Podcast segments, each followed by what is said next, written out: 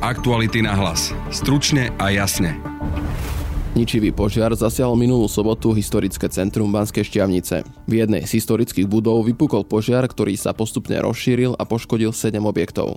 V podcaste budete počuť pracovníčku Slovenského Banského múzea Miriam Lenčovú, ktorá povie viac o tom, aká je na mieste aktuálna situácia a ako dokázala zachrániť pamiatky rýchla pomoc dobrovoľníkov. Tam sa vytvorila úžasná ľudská sieť z dobrovoľníkov, aj z turistov, z tých záchranných zložiek a zo zamestnancov múzea. V podstate sa podarilo celú galériu evakuovať všetky umelecké, historické, zbierkové predmety. Na to, či sú ohrozené viaceré naše historické budovy, odpovie v podcaste prezident Hasičského a záchranného zboru Pavol Mikulášek. Samotné tie historické budovy samozrejme nie sú vyhotovené podľa takých požiadaviek, aké kladieme na súčasné vyhotovenie budov z hľadiska požiarnej bezpečnosti. Minuloročná tragédia pred Bratislavskou teplárňou je iba špičkou ľadovca. Ani po brutálnej vražde 2 členov LGBT plus komunity je hrozba voči nám stále prítomná, hovorí majiteľ teplárne Roman Samotný. To, čo sa stalo, je vlastne len iba takou špičkou ľadovca tej nenávisti, ktorá je uprostred slovenskej spoločnosti, a faktom je, že sa to mení len veľmi, veľmi pomaly a že tie korene tej nenávisti sú naďalej prítomné v tej slovenskej spoločnosti, takže tá hrozba je bohužiaľ naďalej prítomná. Počúvate podcast Aktuality na hlas. Moje meno je Adam Oleš a na dnešnom podcaste spolupracoval Braňo Dobšinský. A keď slniečko zapadlo za vršky, celý domček zahalila tma a zvieratká sa uložili spinkať. Rozprávka na dobrú noc sa síce skončila, ale elektrinu zo slnka môžete využívať ďalej. Vďaka najvýhodnejšej virtuálnej batérii od ZSE. Pridajte si ju k akejkoľvek fotovoltike na celom Slovensku. zse.sk. Aktuality na hlas. Stručne a jasne. Na telefóne vítam pracovničku Slovenského Banského múzea Miriam Lenčovu. Dobrý deň. Dobrý deň. Aká je tá aktuálna situácia na mieste, keď je už po požiari a už vidíte všetky tie škody, ktoré napáchal či už oheň, ale aj voda, ktorá bola použitá pri hasení? Momentálne sme ešte stále v pohotovosti. V podstate evakuujeme, stále sme v tom procese, evakuujeme mineralogickú expozíciu Bergericht, vzácnu geologickú zbierku, 26 000 zbierkových predmetov tam bolo a zachraňujeme, čo sa dá. Zachraňujeme teraz momentálne kvôli citlivosti zbierok so zložkami armády z Levíc a naši zamestnanci. Teraz nemáme žiadnych dobrovoľníkov, lebo ide aj o citlivé zbierky. Takže kvôli bezpečnosti.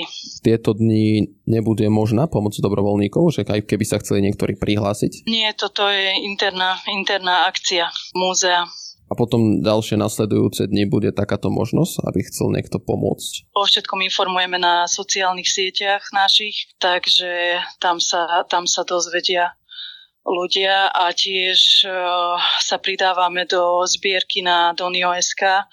Pomôžeme Banskej Štiavnici, takže aj tam nás môžu ľudia podporiť aj finančne. Ako budete ďalej postupovať tieto nadchádzajúce dni? V podstate máme zriadený krízový štáb a musíme sa postarať o zbierky, revidovať tie zbierky, ktoré boli z Galérie Jozefa Kolára prenesené na Starý zámok. Takže v podstate budeme zisťovať mieru poškodenia a tiež vytvárať zoznamy, inventár. V podstate musíme spraviť kompletný, aby sme vedeli, aká je situácia. Kisto aj zbierky z mineralogického múzea z Bergerichtu. Tých je naozaj veľa. Takže teraz sme mali zbierku na Facebooku, že sme žiadali, ak by nám mohol niekto požičať počítač alebo tablet, lebo budeme musieť robiť nové zoznamy. Ale už sme získali, z milých dárcov už sme získali 4 vlastne tablety a ešte aj jeden notebook, takže je to fajn, ľudia sú veľmi nápomocní, takže ďakujeme. Takže vnímate tam tú ochotu ľudí pomáhať? Áno, určite. Tá solidarita je veľká a je to predsa len kultúrne dedičstvo z celého Slovenska, nielen Banskej Štiavnice. Aká výrazná pomoc bola práve tých dobrovoľníkov v tom úvode, kedy ten požiar vypukol? V sobotu v podstate, keď začal požiar veľmi rýchlo postupovať, tak riaditeľka múzea Zuzana Denková veľmi promptne zareagovala a okamžite začali evakuovať galériu Jozefa Kolára. Tam sa vytvorila úžasná ľudská sieť z dobrovoľníkov, aj z turistov, z tých záchranných zložiek a zo zamestnancov múzea. A v podstate sa podarilo celú galériu evakuovať, všetky umelecké, historické zbierkové predmety. Takže to boli obrovské, veľkoformátové olejomalby, drevené, gotické sochy. Bolo to niečo dýchberúce. Aj neuveriteľná taká mobilizácia a taká ochota spolupracovať, takže nejak za 2 hodiny sa podarilo všetko za dosť dramatických okolností samozrejme, ale presunúť na Starý zámok, kde požičali aj auta na prevoz a bol to taký silný zážitok. Sme radi, že nakoniec galériu ten požiar nezasiahol, ale bolo to také dramatické, že v podstate Bergericht sa hasil až do neskorých večerných hodín. Bergericht je hneď vedľa galérie Jozefa Kolára. Galéria je v takých 3 historických budovách hneď vedľa, takže bolo to ako keby ochlp. Aké to bolo vrátiť sa práve do tých objektov, ktoré boli zasiahnuté? A videli ste ich potom požiari? No to videl len málo kto, lebo kvôli bezpečnosti tam nemohol ísť nikto. Najviac je teda zasiahnutý Bergericht. Fotografie sme zverejnili na sociálnych sieťach, tak tam to je vidno, že tá škoda je akože obrovská. No. Ďakujem vám za rozhovor. Ďakujem. V podcaste vítam prezidenta Hasičského a záchranného zboru Pavla Mikulášeka. Dobrý deň. Dobrý deň vám prajem. Vy ste sa nachádzali priamo na mieste požiaru v Banskej Štiavnici. Ako to celé prebiehalo od samotného začiatku až do toho samotného konca? Aký je možno postup hasičov, keď ide o požiar historických budov, kde sa nachádzajú rôzne pamiatky? No, keďže som bol vzdialený zhruba 200 kilometrov v dobe, keď vznikol ten požiar, tak neviem úplný začiatok na vlastné oči, ale samozrejme mám informácie. Bola nasadená miestne príslušná hasičská jednotka z Banskej Štiavnice, keďže došlo k rýchlemu šíreniu požiaru, boli povolané v zmysle medziokresnej a medzikrajskej jednotky a ďalšie jednotky v zmysle požiarneho poplachového plánu. Samozrejme, s ohľadom na rozsah tohoto požiaru jeho závažnosť bol vyhlásený najvyšší tzv. Zvláštny stupeň poplachu a podľa neho potom boli nasadzované vlastne hasičské jednotky a ostatné urgentné zložky a zložky integrovaného záchranného systému, ktoré sa zúčastnili na mieste. Je tam nejaký ten rozdiel, aký je o bežný požiar a požiar nejakých takýchto historických budov? Isté, že áno. My máme na jednotlivé typy prevádzok a konštrukcií a v podstate nejakých budov urobené tzv. Metodické listy, ktoré hovoria o tom, na čo si má veľkého zásahu dávať pozor, aké sú zvláštnosti pri zdolávaní týchto požiarov. Konkrétne v tomto prípade, samozrejme, pri tých historických budovách je veľmi zložité najmä sa dostať blízko tých budov, lebo prístupové cesty a nástupné plochy nie sú vyhotovené v zmysle terajších predpisov, čo je pochopiteľné. Obzvlášť teda v Banskej Štiavnici toto bolo zrejme, pretože časť tých objektov, ktoré boli zachvátené požiarom, nemali bežnú prístupovú cestu pre automobilovú techniku a museli sme sa tam dostávať vlastne takými chodníkmi pre peších. Samozrejme, kombináciou tohoto bolo, že vlastne únosnosť celého toho námestia je nerovnaká a zo strany samosprávy sme opakovane boli upozornení, že na niektorých častiach toho námestia môže dojsť k prepadu konštrukcií vplyvom nejakých pôvodných chodieb alebo pôvodných, povedzme, nejakých kanalizácií, takže sme museli byť veľmi opatrní najmä pri ustavovaní výškové. Vyskytli sa tam ešte nejaké ďalšie problémy, ktoré možno komplikovali to samotné hasenie? Áno, samotné tie historické budovy samozrejme nie sú vyhotovené tak podľa takých požiadaviek, aké kladieme na súčasné vyhotovenie budov z hľadiska požiarnej bezpečnosti. To znamená, že najmä strešné plášte sú z horlavých hmôt, nie sú dodržané a nemôžu byť dodržané pri tom type zástavby odstupové vzdialenosti jedného objektu od druhého. To znamená, že ľahko môže dojsť k prenosu tepla sa lavín teplom a odletujúcimi časticami, k čomu aj dochádzalo. A Ďalšia vec bol silný vietor, ktorý nám komplikoval vlastne zdolávanie požiaru a napomáhal rozšíreniu toho požiaru. Takže takéto problémy týchto spomínaných objektov sú asi viaceré po celom Slovensku a možno ako do budúcna predchádzať podobným udalostiam práve pri takýchto historických budovách? Samozrejme, pokiaľ sa nájde možnosť technická, finančná a vôbec čo nie vždy je možné pri historických budovách, a ísť do obnovy týchto konštrukcií a súčasne ich vybavenia povedzme nejakým zariadením, ktoré nám napomôže zdolávaniu požiaru, či už je to elektrická požiarná signalizácia, alebo stabilné hasacie zariadenie, alebo nejaké protipožiarné nátery. Tak veľmi radi budeme spolupracovať práve pri týchto objektoch, ktoré sú z hľadiska histórie veľmi, veľmi osobité, z tými, ktorí budú vykonávať tie rekonštrukcie a veľmi individuálne, tak povediac, na mieru každému objektu sa budeme snažiť nastaviť nejaké opatrenie. Samozrejme, Slovensko má veľké množstvo historických pamiatok a tieto sú zabezpečené na úrovni, ktorá je na teraz daná situáciou v tomto segmente, ale pokiaľ dojde k obnove, tak ako dojde k obnove predpokladám v tomto prípade, už sa pokúsime ich posunúť na level, ktorý je adekvátny dôležitosti týchto historických budov. Takže sa ale nedá si očakávať, že v blízkej budúcnosti dokážeme zabezpečiť tieto historické budovy, keďže je ich toľko po celom Slovensku?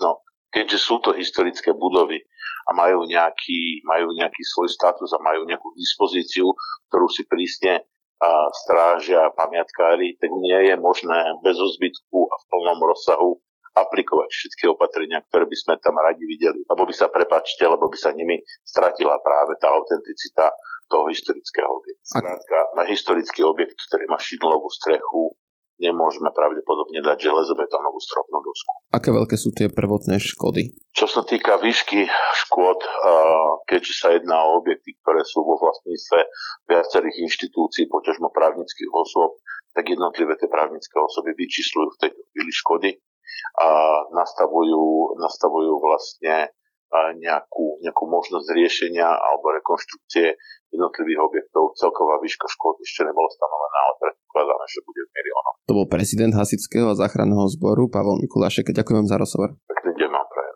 Aktuality na hlas. Stručne a jasne. Momentálne sa nachádzam na transrodovom festivale Svet podľa Gabriela a pri mikrofóne mám Romana Samotného z Bratislavskej teplárne. Dobrý deň. Dobrý deň, prajem. Prečo ste prišli na tento festival a potrebuje Slovensko takéto festivaly? Myslím si, že transrodovým ľuďom toho veľmi veľa dlžíme a myslím, že takýto festival je veľmi dôležitý najmä v tom, že v tom verejnom priestore o transrodových ľuďoch koluje veľa klamstiev, veľa mýtov a aj mnohí ľudia z LGBTI+ komunity majú akoby stále predsudky, respektíve nedostatok informácií aj o transrodových ľuďoch. Takže mám pocit, že takéto podujatie je fajn v tom, že môže pomôcť ľuďom spoznať akoby tie skutočné problémy, tie skutočné príbehy a že aj to je spôsob, ako vytvárať možno práve cez to vzdelanie a cez tú osobnú skúsenosť aj nejaký akoby, že bezpečnejší priestor pre transrodových ľudí. Na Slovensku panuje taký motív častokrát, typu, že nie som rasista, ale a v tomto duchu, že viete, nech si to doma prevádzku, nech súkromí si robí každý, čo chce, ale nech s tým neotravujú na verejnosti. Niekedy ľudia majú, keby sa boja toho neznámeho a za tým ale sa častokrát skrýva to, že uverili možno nejakým svojim obavám, strachom a niekedy, že uveria aj tomu akoby klamlivému obrazu, ktorý sa šíri v tom verejnom priestore. Ja si myslím, že stojí za to trošku popasovať s tým ale, s tými vlastnými strachmi a obavami, lebo možno keď naozaj spoznajú aj reálnych transrodových ľudí, zistia, že sú to skvelí ľudia, s ktorými ich budú spájať bežné ľudské veci a možno objavia nových priateľov, možno nové lásky, takže myslím si, že stojí za to popasovať sa s tým ale. Čiže vlastne spoznať tých ľudí v plnosti, lebo mňa celkom fascinuje, že častokrát mnohí tí ľudia z heterosexuálnej komunity majú pocit, že ľudia z tej LGBT komunity nerobia nič iné, len sexujú a vlastne to je celý ich život akoby. Áno, to je častý akoby, že predsudok, že naozaj, že mnohí si myslia, že LGBT plus ľudia vlastne od rána do večera iba súložia, že vlastne nič iné nerobíme, ale naozaj sú to bežní ľudia, ktorí žijú svoje akoby že bežné životy a máme ako naozaj tie isté starosti. Máme strach, či bude dosť peňazí na nájom, že či budeme mať dobré zdravie. Máme aj zlomené srdcia, čiže ako naozaj žijeme úplne tými istými bežnými vecami, len teda bohužiaľ musíme sa potýkať aj s týmito predsudkami alebo niekedy otvorenou nenávisťou a to špeciálne teda zložito naozaj, čo to majú transrodoví ľudia a mnoho si tiež má pocit, že byť trans znamená, že vlastne sú ľudia v okázalých kostýmoch a že vystupujú na karnevále, ale toto nie je úplne realita transrodových ľudí a naozaj si chcú žiť iba svoju každodennú realitu. Žiaľ, im tomu bránia práve tieto predsudky a, alebo nenávisť ostatných. Momentálne sme na pôde tohto festivalu, kde panuje taká veľmi priateľská atmosféra. Ideme von, tam sa to môže ľahko zmeniť. Máte s tým skúsenosť, nie je to tak dávno, je to pár mesiacov. Ešte stále cítite nejaké dozvuky, obavy, strach? Áno, to, čo sa stalo, je vlastne len iba takou špičkou ľadovca tej nenávisti, ktorá je uprostred slovenskej spoločnosti a faktom je, že sa to mení len veľmi, veľmi pomaly a že tie korene tej nenávisti sú naďalej prítomné v tej slovenskej spoločnosti. Akoby zavnímal som, že čas ľudí prehodnotilo postoje alebo zistili možno ako výrazne to akoby podcenili, ale stále si nemyslím, že by to bola úplne akoby že väčšina spoločnosti a také tie v teplárni naďalej akoby zažívame také tie mikroagresie, že niekto proste má potrebu opľuť dvere, lebo proste treba sa hnevať na prevádzku, kde niekto prišiel zabíjať ľudí, tak treba ich ešte vlastne potrestať tým, že im oplujete dvere alebo oblejete stenu kávou, alebo zase má niekto potrebu zoškrabávať dúhové nálepky a tak ďalej. Takže tieto mikroagresie sú prítomné a to tiež svedčí o tom, že niekto sa už má nejaký postoj a rozhodol sa nejakým spôsobom konať a vyjadriť tú svoju nenávisť. Takže tá hrozba je bohužiaľ naďalej prítomná. To je možno aj rozdiel, lebo podobný útok na queer bar bol aj minulý rok aj v Norsku, v Osle a tam bol akoby zásadný rozdiel v tej reakcie väčšinovej spoločnosti aj vrcholových politikov, političiek, ktorí akoby jednoznačne odsúdili ten útok, snažili sa spraviť všetko preto, aby sa zabránilo podobným ďalším útokom. U nás na jednej strane časť spoločnosti reagovala fantasticky a bola solidárna, ale výrazná časť spoločnosti ten útok bagatelizovala alebo niektorí ho v podstate aj nepriamo podporovali. Dokonca sa otočil ten narratív, čo ma celkom fascinovalo, že vlastne či už priaznivci cirkvi alebo tej vlastnej bielej heterosexuálnej väčšiny sa začali stavať do pozície obeti, že vlastne oni sú obeťou toho nejakého ťaženia progresívcov. Nazvime to takto, ako to vnímate? Áno, je to smutné, že keď bola preliata krv dvoch LGBTI+ ľudí, niekto iný sa cíti obeťou. Tak je to, ako myslím si, že to veľmi veľa akobyže vypovedá o tom, že kto to má ako nastavené. Faktom je, že ten útok sa odohral voči LGBTI+ ľuďom. Faktom je, že tých nenávistných prejavov v našom priestore to veľmi jednoducho sa dá zmapovať, je strašne veľa. Je vlastne nemení sa to veľmi? Lebo vidím to napríklad pri tom, že prezidentka teraz priviedla oficiálne návštevy, či už to bol holandský kráľovský pár, alebo to bol český prezident a stretlo sa to na tých sociálnych sieťach s vlnou hejtu, že prečo toto sa demonstruje a tak ďalej, opäť takéto popieranie toho javu. Ono to je akobyže rastie v takých dvoch polohách. Na jednej strane bola akobyže naozaj, že tá obrovská solidarita a tá z môjho pohľadu akoby narastla. Veľa ľudí naozaj, ktorí boli predtým lahostajní k téme, akoby začali aktívne konať a začali možno aktívne brániť aj LGBTI+ ľudí alebo minimálne sa vzdelávať v tejto téme a tak ďalej. To sa akoby na jednej strane zlepšilo. A na druhej strane naozaj, že je stále ten akoby hejt, ktorý tam bol aj predtým, ktorý akoby že nabral na intenzite. Áno, že to je ja som videl teda mnoho reakcií aj na tú návštevu českého prezidenta alebo kráľovského páru holandského, kde ľudia akože vytýkali, že prečo teda prišli do teplárne. A ja som možno aj v rámci reakcií na Facebooku teplárne reagoval, že či tí ľudia to isté písali, keď český prezident alebo holandský kráľovský pár išiel na iné miesta, že či vytýkali, že prečo išli do Tatier a nešli na inú. Ešte súčasťou Slovenska ako čokoľvek iné. Áno, áno, že to je presne to, že ľudia majú pocit, že my sem nepatríme, ale my sme naozaj, že rovnako sme Slováci a Slovenky a rovnako na Slovensku patríme a myslím si, že je úplne v poriadku, keď niekto vzdá úctu a prejaví rešpekt aj smerom k LGBT plus ľuďom a nie je to nič, čo treba akoby zhadzovať alebo tvrdiť, že keď vzdám úctu LGBT plus ľuďom, to znamená, že sa prejavujú neúctivo voči zvyšku spoločnosti. To takto nie je postavené. Akurát skončil film dokumentárny, ktorý hovoril o inakosti a napríklad, že registrované partnerstvo manželstva sú už v 80-90 rokoch v takých tých katolických krajinách ako Taliansko, Španielsko, Írsko. U nás sa očakávalo, že po tých tragických udalostiach v teplárni sa to posunie na Slovensku. Naopak, nestalo sa vlastne vôbec nič.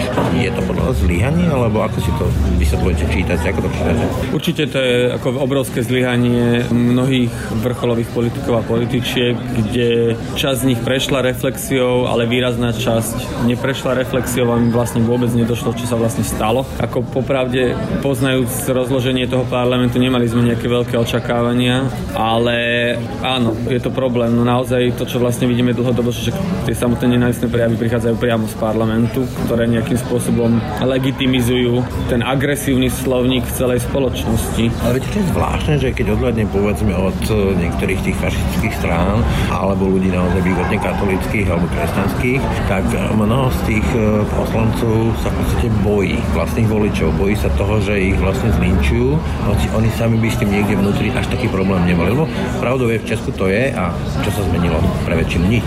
Áno, súhlasím, že presne je to tam, že iba časť z nich to má akoby autentickú nenávisť, ale pri mnohých to je naozaj skôr také akoby lavírovanie nad tými prieskumami a preferenciami a boja sa otvoriť tému, ktorou by prípadne mohli strácať, ale myslím si, že už je na čase, aby naše politické elity vzdelávali ľudí a skôr ich akoby im vysvetľovali a viedli namiesto toho, aby rozduchávali vášne alebo mlčali, keď sa deje neprávosť. Myslím si, že toto je cesta do pekiel pre celú krajinu a presne ako ste povedali, v Česku sú registrované partnerstva 16 rokov a čo sa stalo? Nič sa nestalo, ani sa viacej nikto nerozvádza, ani vlastne teraz sa neplodí menej detí a v Dánsku dokonca, že 32 rokov a myslím si, že ak si vyberáme krajiny, že kde by sme žili, tak sú to práve väčšinou tie krajiny, kde sú registrované partnerstva, prípadne manželstva, ktoré naozaj, že majú aj mnohými ukazovateľmi vyššiu životnú kvalitu pre všetkých obyvateľov. A čím vy to vlastne vysvetľujete, že vás v úvodzovkách ľudia tak na Slovensku nemajú rádi, keď to poviem takto veľmi pejoratívne, lebo ja som tu aj so svojou 13-ročnou dcérou a tá sa na mňa pozrie, keď riešime takéto otázky, sa rozprávame, že oci, čo ty riešiš, akože čo ťa do toho a vôbec to je ich vec. Ale toto nie je ten leitmotiv na Slovensku, to je proste ani nie strach častokrát, ale vyslovene, že oni by to nemali byť na verejnosti, oni by to nemali byť, oni by mali byť niekde preč, zavretí. Čím sa vysvetľujete, že vás tak nemajú radi? Ako sa ukazuje, aj nedávno boli akože nejaké prieskumy toho, že aká najčastejšia téma je terčom dezinfoscény a aktuálne Ukrajina je číslo 1 a tá druhá v poradí je LGBT plus otázka. Takže naozaj, že v tom verejnom priestore také šialené množstvo informácií nepravdivých o LGBT plus ľuďom, že mnohí naozaj uveria tomu akoby falošnému obrazu o nás a oni nie, že nemajú radi LGBT plus ľudí, oni nemajú radi ten obraz o LGBT plus ľuďoch, lebo oni nás reálnych nepoznajú. Oni poznajú taký hromozvod tých frustrácií? Áno.